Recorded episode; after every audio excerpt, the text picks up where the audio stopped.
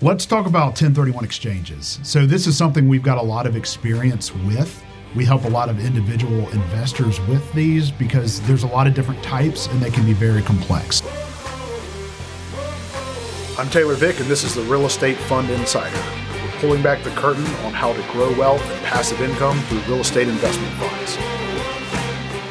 So, let's do a quick dive into the history of 1031 exchanges.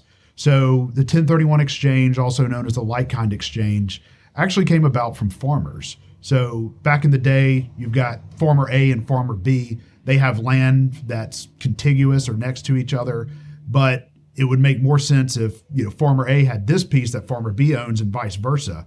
So what they would do is they would just trade the land. They would say, "You give me that, um, I'll take this, and we'll just trade." So they would do that, but then the IRS would say, "Whoa, whoa, whoa, whoa, whoa! This this is an economic activity. Even though there wasn't money exchanged, there was there was economic activity going on here. Therefore, we're going to tax you for it." Um, you know, you bought the land for this; it's probably worth this now. So when you traded it, you realized a gain, you have to pay. Um, and what happened is the farmer said, "Look, we we don't have any money to pay it. There's no money exchanged. Like this, this is ridiculous. You know, it's just something that made sense, and we traded. So from that grew into what the 1031 exchange is today, which allows real estate investors to change from one property to another without having to pay taxes at that point. It's a, it's a method of tax deferral. So whatever the basis is or your taxable basis in that property now transfers to the new property. So if you bought a property for a million dollars and you depreciated it $250,000, your taxable basis is now $750,000. So even if you sell it for 2 million, you can go in and buy a $2 million property, but you get to keep that $750,000 basis without paying taxes. So what this means is when you sell the $2 million property, you are being taxed from $750,000 up to the sale price as opposed to if you had bought it new at 2 million you would be taxed to 2 million less depreciation. So what you're doing is transferring that basis in the original property into the new property. So if you do sell the new property, you're paying the taxes that were going to be due from the previous one and from the new one. So in short, it allows investors to sell a property and buy a new property without paying the taxes in between. This is a powerful method of increasing your cash flow or continuing to scale up your portfolio since you're not having to deplete your capital by paying taxes. So the the different kinds, and there there are a lot of different kinds. I don't know if they all have names, but every one I've done has been unique and different. Your most basic one is you're going to sell one property and you're going to buy another property. So you've got 45 days to identify a new property and 180 days to close. So you're kind of on a time crunch. You have to be ready. But you sell one property, you buy a new property, you don't pay taxes. That's pretty much the most basic method. So, other ways to structure these is you can sell multiple properties and 1031 into a single property. So, you can have, we have an investor right now who's selling three properties and they're going to 1031 into one or two properties. So the key thing with that, each sale has that 45 day, 180 day uh, time deadlines. So you have to make sure that you're taking that into consideration to line those up uh, to all close at the same time.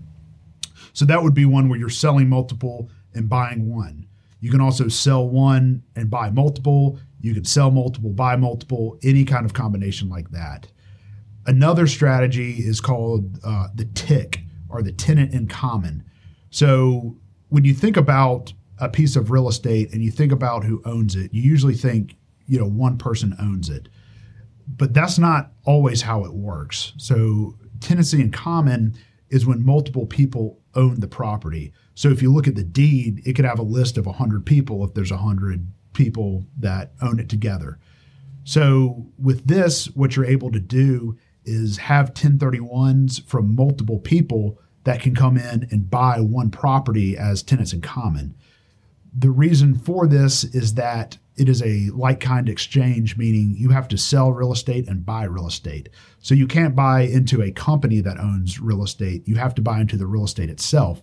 So if multiple people want to come together, one of the methods is this TIC method, where you come in and each person owns the property as uh, on one deed. This is also a great way if you're selling uh, a 1031 property yourself, but you want to buy something that costs more than the 1031 dollars you have.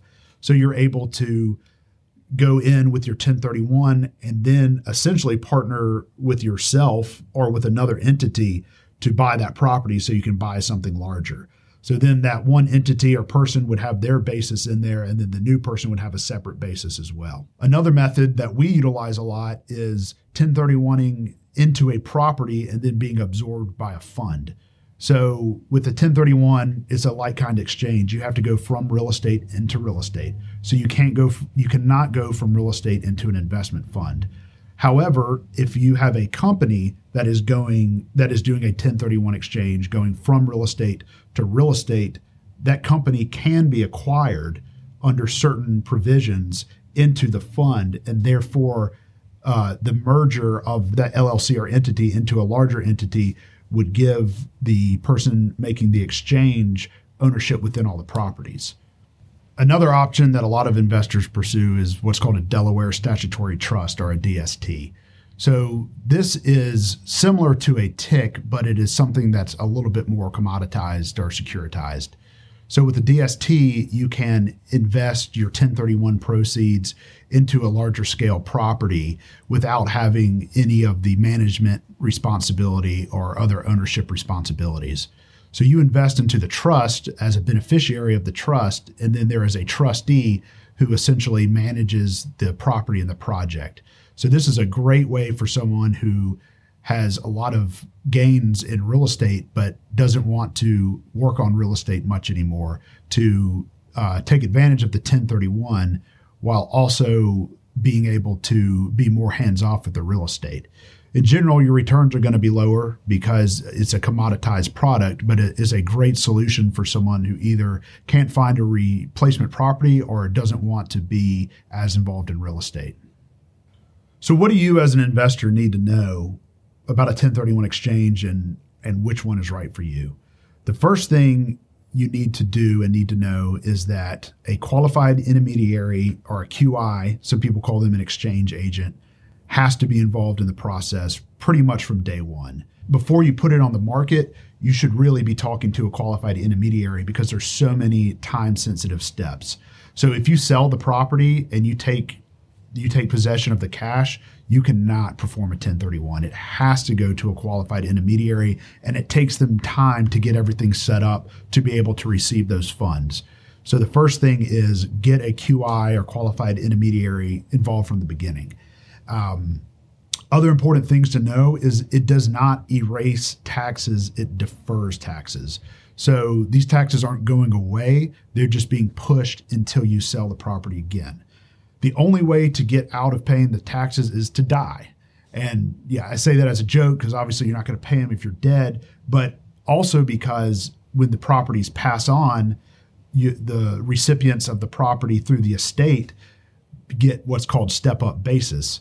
So what that means is whatever the current value of the property is, that's their new uh, tax basis. So if the property had a tax basis through 1031 exchanges of 500,000 but was worth 2 million at the time of uh, passing on it would move up to 2 million so then it could be sold with no taxes so unfortunately the only way to totally get out of the taxes is to die but it is a great part of estate planning if you want to pass that wealth on to your children uh, tax free another maybe the most important consideration when you're doing a 1031 exchange is to ask yourself why. I see a lot of people who are so obsessed without paying taxes that they make bad investment decisions. And you see this a lot with 1031 exchange. All the person can think about is if I sell this property, I'm going to have to pay this much in taxes and I'm not going to do that. And they end up investing in a bad investment.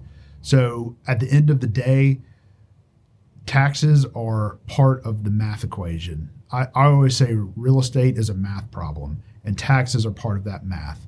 So, not paying the taxes isn't always the best solution. Sometimes it may make more sense to sell and pay the taxes so that you can make better decisions because of the very strict guidelines and timeframes of the 1031 exchange. So yeah, the 1031 stuff is very complex. It's got a degree of risk because of of the hard deadlines and all of the rules around it. The good thing for our clients is it's not really something they have to worry about. We handle all of that for them and not just 1031 but any kind of tax strategy. We've thought these out. We've researched them. We've consulted with our cpas we're aware of what's available to investors. So there's no reason to worry about all these complexities or put yourself under the stress under the gun of purchasing a new property within 180 days or identifying a property within 45 days. We're here to do that for our investors